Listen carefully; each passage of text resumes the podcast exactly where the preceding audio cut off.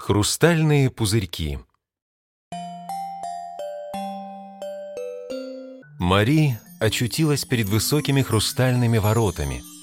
Она хотела было подумать как следует о том, что же это за созвездие и где она очутилась на сей раз, но мерцание хрустальных ворот завораживало ее, и она неспешно подходила к ним ближе и ближе.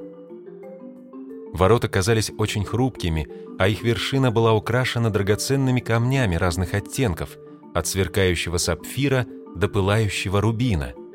Но самое удивительное, конечно же, пряталось за этими воротами.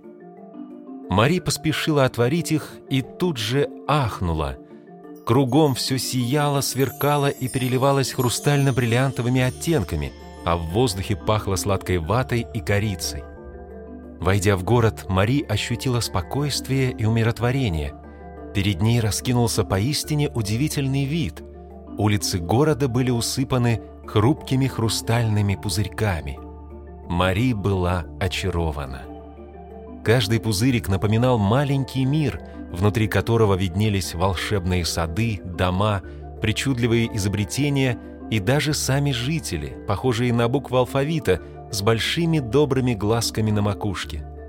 Они были настолько прекрасны и нежны, что казалось, будто они созданы из капелек утренней росы. У каждой буковки был свой собственный пузырик, переливающийся различными цветами, подчеркивая особенность отдельного жителя и его уникальность.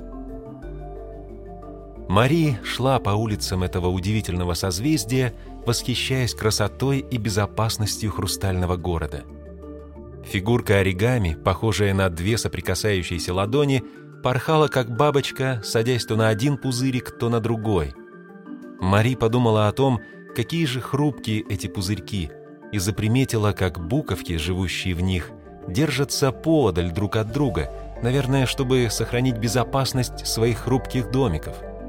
Вот только как же они создают что-то общее, если каждая буковка живет в своем отдельном пузырьке? Подумала Мари и тут же решила расспросить об этом жителей поистине необычного хрустального созвездия. «Простите, госпожа Ю». «Что такое?» «Простите, что отвлекаю вас, многоуважаемая Ю, но очень хочется узнать у вас, как же вы делаете что-то вместе, если каждый находится в своем отдельном хрустальном пузырьке?» Иконка на плече Мари словно бы тоже подалась вперед, прислушиваясь к ответу госпожи Ю. «Видишь ли, Мари, наши хрустальные пузыри – это символ безопасности. Внутри каждого пузырька мы создаем собственный мини-мир, где можно быть собой, раскрывать свои таланты и неповторимость. Однако наши хрустальные пузырьки – это не только безопасность, но и свобода быть собой, без страха и сомнений. Каждый пузырек – это наша уникальность, дар и индивидуальность.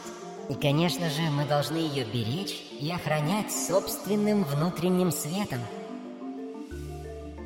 Мари и иконка на ее плече немножко сконфузились. Девушка понимала, что быть самим собой – это тоже своего рода безопасность. Но жить и творить в хрупких хрустальных пузырьках, подобных вакууму, и не иметь возможности обменяться с другими буковками, чтобы создавать что-то еще более прекрасное – это все же проблема, над которой стоит всерьез подумать. Но как же сделать так, чтобы и помочь очаровательным буковкам объединиться, и все же сохранить их уникальность, безопасность и красоту пузырьков?